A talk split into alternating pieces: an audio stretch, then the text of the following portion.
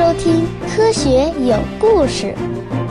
比科学故事更重要的，更重要的，更重要的，更重要的是科学精神。好，从今天开始呢，我们就要进入丰富多彩的生命世界。我们每一个人都是活的生命体，但是你知道这有多么不容易吗？就人类目前所知啊，在整个宇宙中，只有这么唯一的一个地方。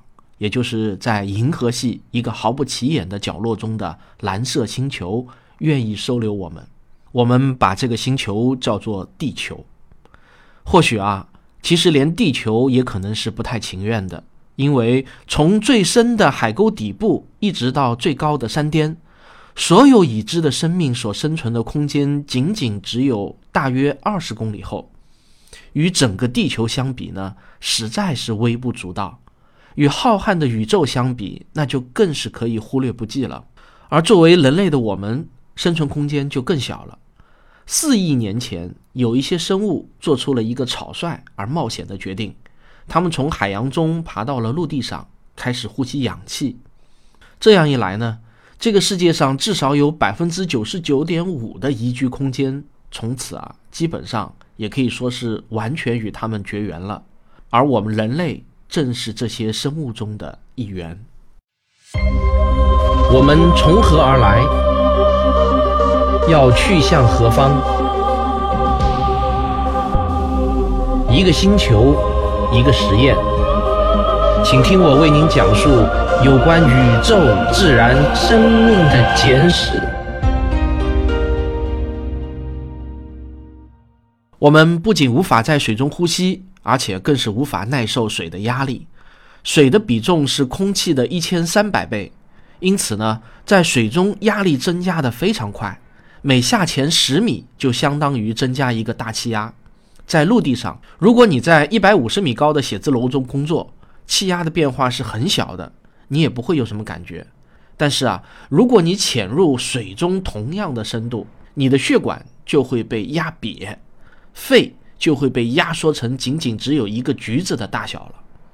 但让人惊讶的是，居然啊，有人喜欢不穿戴任何的潜水装备下潜到那个深度，仅仅只是为了好玩儿。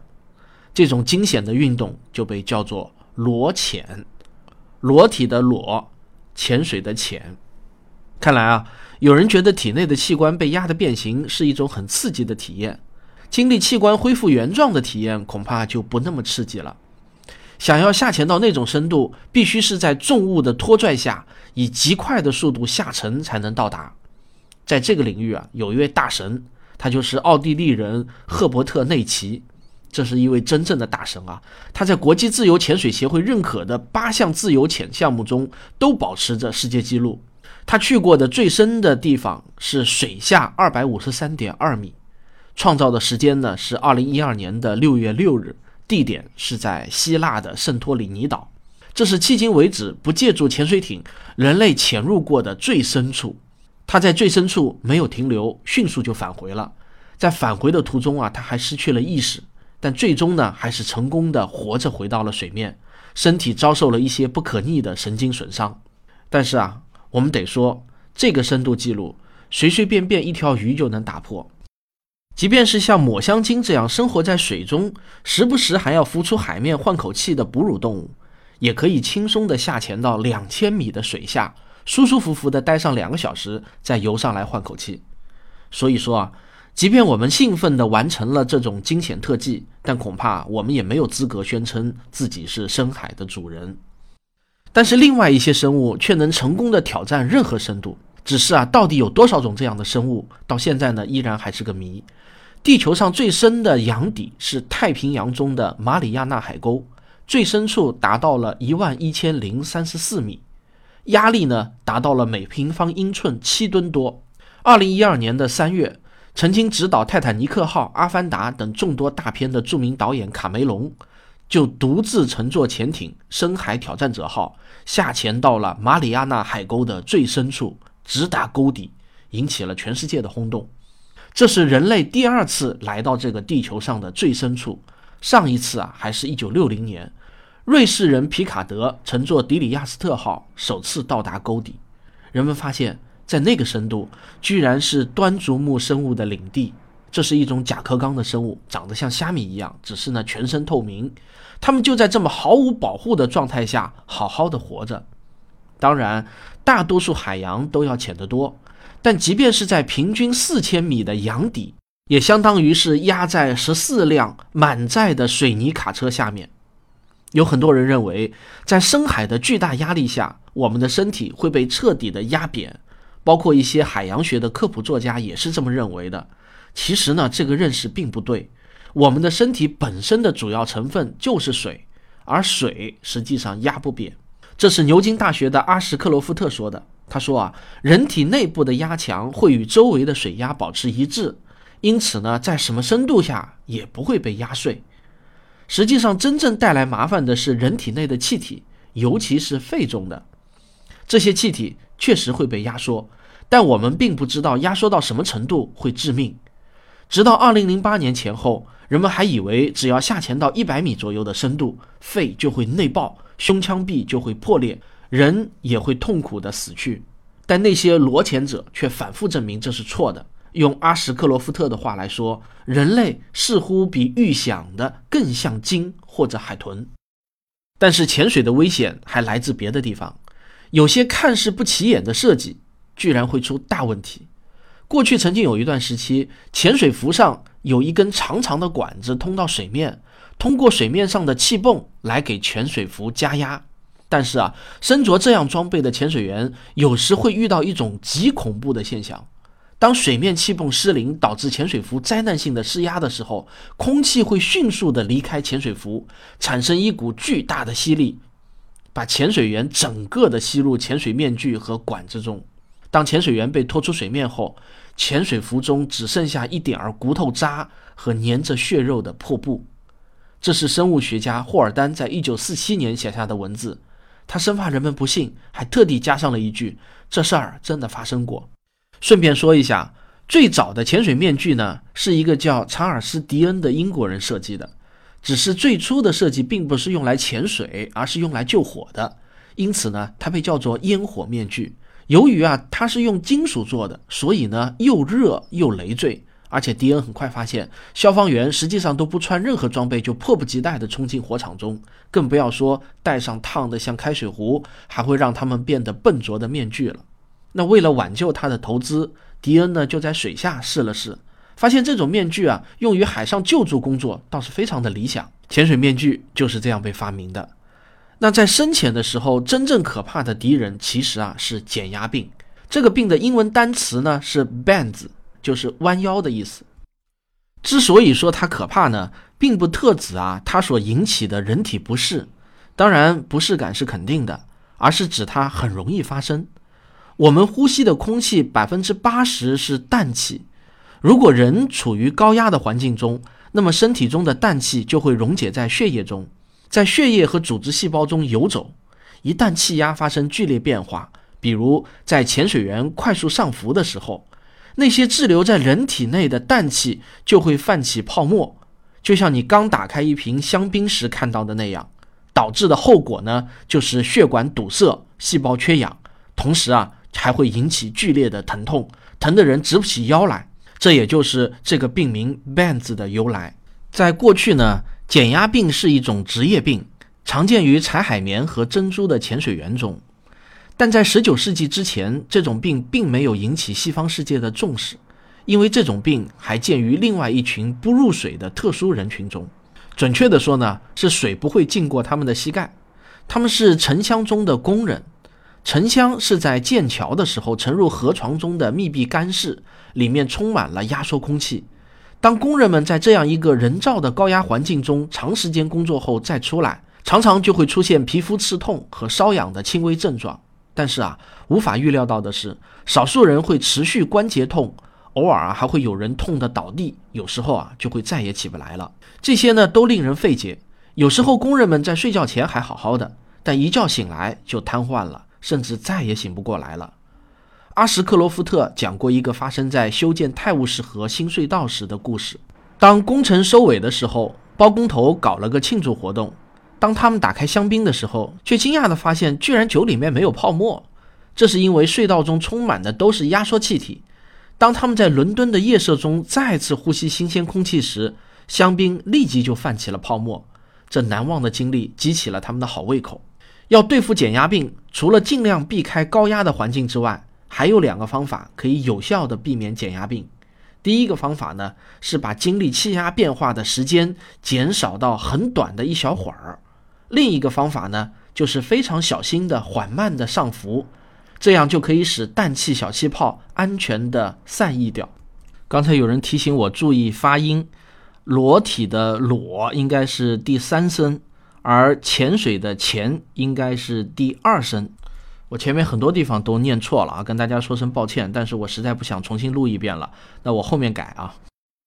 喜欢裸潜的人还发明了一种小技巧，他们在下潜前呢，一般都会拿个空瓶子，在下潜前的最初阶段，他们会把肺部的一小部分气体储存到瓶子里面，等下潜到一百米以下再吸回嘴里，用来平衡耳压。我们能够知道这些知识啊。都要归功于一对杰出的父子。好，我们上个小广告，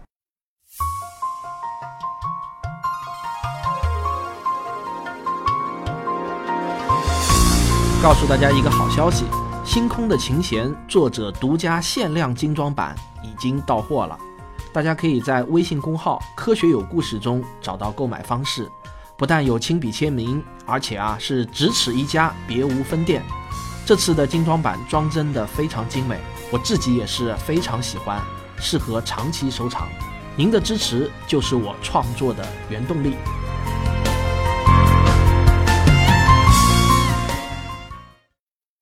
这对父子啊，就是斯科特·霍尔丹和他的儿子杰比 ·S· 霍尔丹。即便是在怪人辈出的英国知识分子圈子中，霍尔丹父子也绝对堪称为怪人中的怪人。老霍尔丹一八六零年出生于一个苏格兰贵族家庭，他的哥哥有一个爵位是霍尔丹子爵，不过他的一生大部分时间都过得很低调，只是牛津大学的一名生物学教授，是出了名的会走神。有一次呢，他妻子让他上楼去换一套参加宴会的衣服，谁知呢，他居然一去不回了。找到他的时候啊，却发现他穿着睡衣躺在了床上。这个老霍尔丹啊，被摇醒后，他说啊。发现自己在脱衣服，以为该睡觉了。老霍尔丹认为的度假，那就是到康沃尔去研究矿工们的钩虫病。小说家托马斯·亨利·赫胥黎曾经啊和霍尔丹父子一起住过一段时间，于是呢，这对父子就很不幸的成为了他小说中那位怪癖科学家的原型。我这里插一句啊，历史上出名的叫赫胥黎的人非常多。其中啊，最著名的就是被称为达尔文的斗犬的生物学家阿尔多斯·赫胥黎，而他的孙子啊，就是小说家托马斯·亨利·赫胥黎。他写的最著名的小说呢，就是著名的反乌托邦三部曲中的《美丽新世界》。霍尔丹计算出了从深海上浮的时候，为了避免得减压病，所必须的休息间距，这是他对潜水事业做出的重要贡献。不过他的兴趣很广。涵盖了生理学的主要领域，从登山者的高原病到沙漠地区的中暑问题，都是他研究的对象。其中最主要的一个兴趣点是研究毒气对人体的影响。他为了搞清泄漏的一氧化碳啊到底是怎么夺去矿工的生命的，他很有计划地逐步毒害自己，仔细地抽取自己的血样做分析，直到他几乎要丧失对全身肌肉的控制。血液中一氧化碳的饱和度达到了百分之五十六。按照诺顿在他的一本描写趣味潜水史的书《海底之心》中所写的，再多那么一毫就可以送了他的命。霍尔丹的儿子杰克，后来呢，一般人把他叫做杰比 S，是一个神童。据说啊，在婴儿期就已经对他老爸的工作产生了浓厚的兴趣。在他三岁的时候，有人听到他生气地问他爸爸。到底是氧化血红蛋白啊，还是羧基血红蛋白啊？在他的整个青少年时期，小霍尔丹一直就是他父亲的实验助手。十来岁的时候，父子俩就常常一起吸入各种气体，测试防毒面具，还轮流观察对方什么时候会昏过去。尽管小霍尔丹从来没有取得过科学方面的学位，他在牛津学习的是古典文化，也就是古希腊和古罗马文化。但他呢却靠着自学成为了一位杰出的科学家。大部分时间他都待在剑桥为政府工作。一生从事智力奥林匹克竞赛相关工作的生物学家梅达沃对他的评价是：“我所认识的最聪明的人。”作家赫胥黎也没有放过年轻的小霍尔丹，在他的小说《古怪的圆舞曲》中的主角就是以他为原型的。而赫胥黎的那本《美丽新世界》也是受到了小霍尔丹关于人类基因操纵想法的启发而创作的。在其他的成就方面，小霍尔丹还在一种被遗传学家称为现代综合进化论，有时候啊也叫现代达尔文主义的理论中起到了关键的作用。这个理论呢是将达尔文的进化论原理和孟德尔在基因方面的工作相结合的产物。还有一件事情让小霍尔丹成为人类中的异类，他竟然认为啊参加一战是一次愉快的经历。他还直言不讳地承认享受杀人的机会。他自己啊，在战争中也两度受伤。战后呢，他成为了一位成功的科普作家，一生写了二十三本书以及四百多篇科学论文。他的书到现在依然具有可读性，很吸引人，只是啊，不太容易找到了。他还是一名热忱的马克思主义者。有人说啊，这是出于他唱反调的本性使然。如果他出生在苏联的话，那他很可能就会成为一名狂热的保皇派了。反正啊，他就是要和别人反着来。不知道为啥，我脑子里面全是平哥的画面。不管怎么说呢，他的许多文章都是首次发表在共产党创办的《工人日报》上。老霍尔丹的兴趣集中在矿工安全以及各种中毒症状上，而小霍尔丹着迷的却是如何让潜艇成员和潜水者摆脱因工作而引起的痛苦。在海军部的资助下，小霍尔丹建了一个减压舱，他把它称作高压锅。那是一个可以密闭的金属圆筒，一次最多可以容纳三个人，用于各种危险和痛苦的实验。志愿者会被要求坐在冰水上面，呼吸着非正常的空气，或者呢经历快速的气压变化。在某一次实验中，小霍尔丹自己在里面模拟危险的海底上浮。他想看看啊，到底会发生什么？结果啊，发生的是他补牙的材料爆裂开来了。诺顿在书中写道：“几乎每一次实验总是以某人的痉挛、出血、呕吐而告终。减压舱是隔音的，所以啊，里面的人想要表示不舒服或者痛苦，除了不停地敲击舱壁，或者呢，在小窗上贴纸条，也没有什么别的办法了。好吧，我讲到这里啊。”我脑子里面全是电影《黑太阳七三幺》的画面。在另外一次实验中呢，霍尔丹由于高浓度的氧中毒而产生了剧烈的痉挛，摔折了几节椎骨。对他来说啊，肺部挤压是常有的危险，耳膜穿孔那更是家常便饭。但是他却在一篇文章中安慰别人说，耳膜啊一般会自己愈合。如果耳膜穿孔一直在的话，虽然呢会有一些耳背，这是不假的。但是啊，你在吸烟的时候就可以从耳朵中把烟给吹出来，那么你就会成为大家谈论的焦点，这不也算得上一项社交成就吗？小霍尔丹为了追求科学，愿意冒风险，忍受痛苦，但这不是他最厉害的地方。他最厉害的是能够不费太大力气就说服同事或者别的什么人爬进减压舱。在一次模拟下沉实验中，他老婆发生了痉挛，并持续了十三分钟。最后啊，好不容易停止了在舱内的翻滚，霍尔丹呢把他扶了起来，然后呢就打发他回家做饭。小霍尔丹还很乐意让在场的人参与试验，甚至啊还包括西班牙前首相内格林。那次实验啊相当令人难忘。内格林博士事后抱怨说有一点儿刺痛，并且啊嘴唇上有一种奇怪的滑溜溜的感觉。好在他似乎没有受到什么伤害，估计他事后回想起来也是会后怕的。在一次模拟缺氧实验后，小霍尔丹的臀部和脊柱下段失去知觉长达六年之久。在小霍尔丹众多痴迷的研究项目中，氮气中毒现象也是其中之一。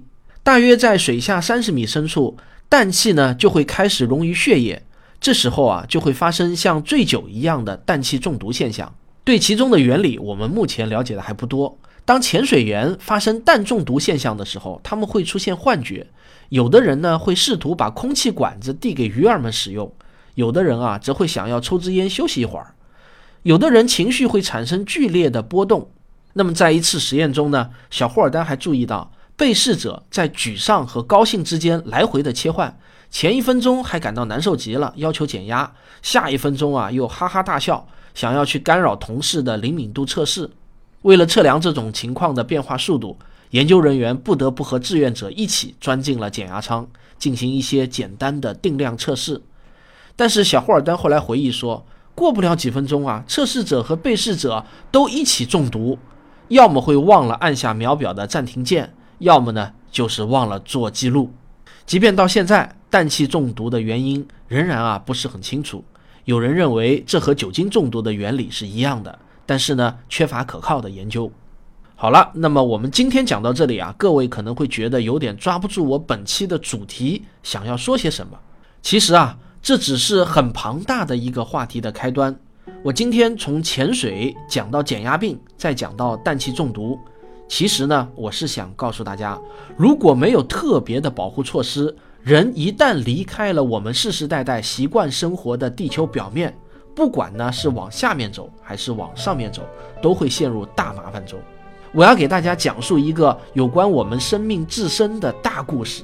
今天啊，只是一个小小的序章，壮丽的生命诗篇仅仅是开了一个头。到了下一期，我就会让你感受到，我们来到这个世界上能够活动和思考，是一件多么幸运的事情。科学有故事，咱们下期接着聊。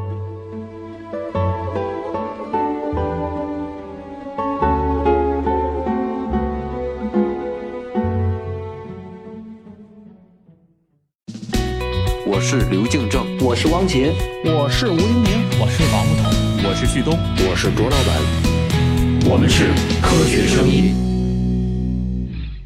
首先要感谢一下科学声音专家顾问团对我在翻译和改编过程中的帮助，但是限于本人的水平有限啊，错误也在所难免。如果您发现本期节目中有错误的话呢，也欢迎大家批评指正。我今天还有一个重要的事情要说啊，昨天呢，我应三联周刊的邀请啊，去开了一场讲座。这个讲座的题目是如何选择科普童书。那为了准备这场讲座呢，我事先做了一点功课，就是我要举例说明哪些所谓的科普书啊，是对孩子的科学精神是有害的，不但不能加分呢，而且还会减分。于是呢，我就打开了当当网。以 UFO 和未解之谜这两个关键词啊，搜索了一下，结果呢却让我震惊了。几十页的搜索结果啊，几乎找不到一本具备科学精神的所谓的科普童书啊！而且很多书啊，居然还明目张胆的有所谓的名家推荐，什么这个获奖记录、那个获奖记录啊，甚至还宣称啊，就是在那个书的宣传页面上啊，直接打上。本系列丛书呢，极具科学性和知识性。哎呦，我看了实在是非常的感到震惊啊！因为这些丛书里头几乎所有的内容都是那种就是早就是烂的不能再烂的那些的谎言了啊！就比如说什么这个水晶头骨之谜呀，什么神秘的金字塔建造之谜呀，什么巨石阵之谜啊之类的，反正就是这些东西，大家应该都懂的。还有什么百慕大三角之谜之类的。那当然，更多的就是有关外星人的各种种种的传说和传闻。我觉得这类书啊，错就错在把自己标榜为了非虚构类的图书。如果你是以文艺的形式，比如说童话啊、科幻小说啊，来谈这种未解之谜或者外星人啊什么的，这个呢都是可以理解，我也挺喜欢看的。但是啊，你不能声称自己是科普书。那么这就好像什么是伪科学？伪科学就是声称自己是科学，但其实不是科学，我们才叫伪科学嘛。那声称自己是科普，但其实呢又并不具备科学性，那这个呢我就把它称为伪科普。如果他不声称自己是科普，那我当然不会去指责他。我承认啊，其实我小时候呢也是在这种未解之谜的环境中长大的。那个时候啊，我们找到一本这样的书都会觉得如获至宝的，但是现在啊，已经根本就不用找了，它像潮水一样的涌在我们的青少年的面前。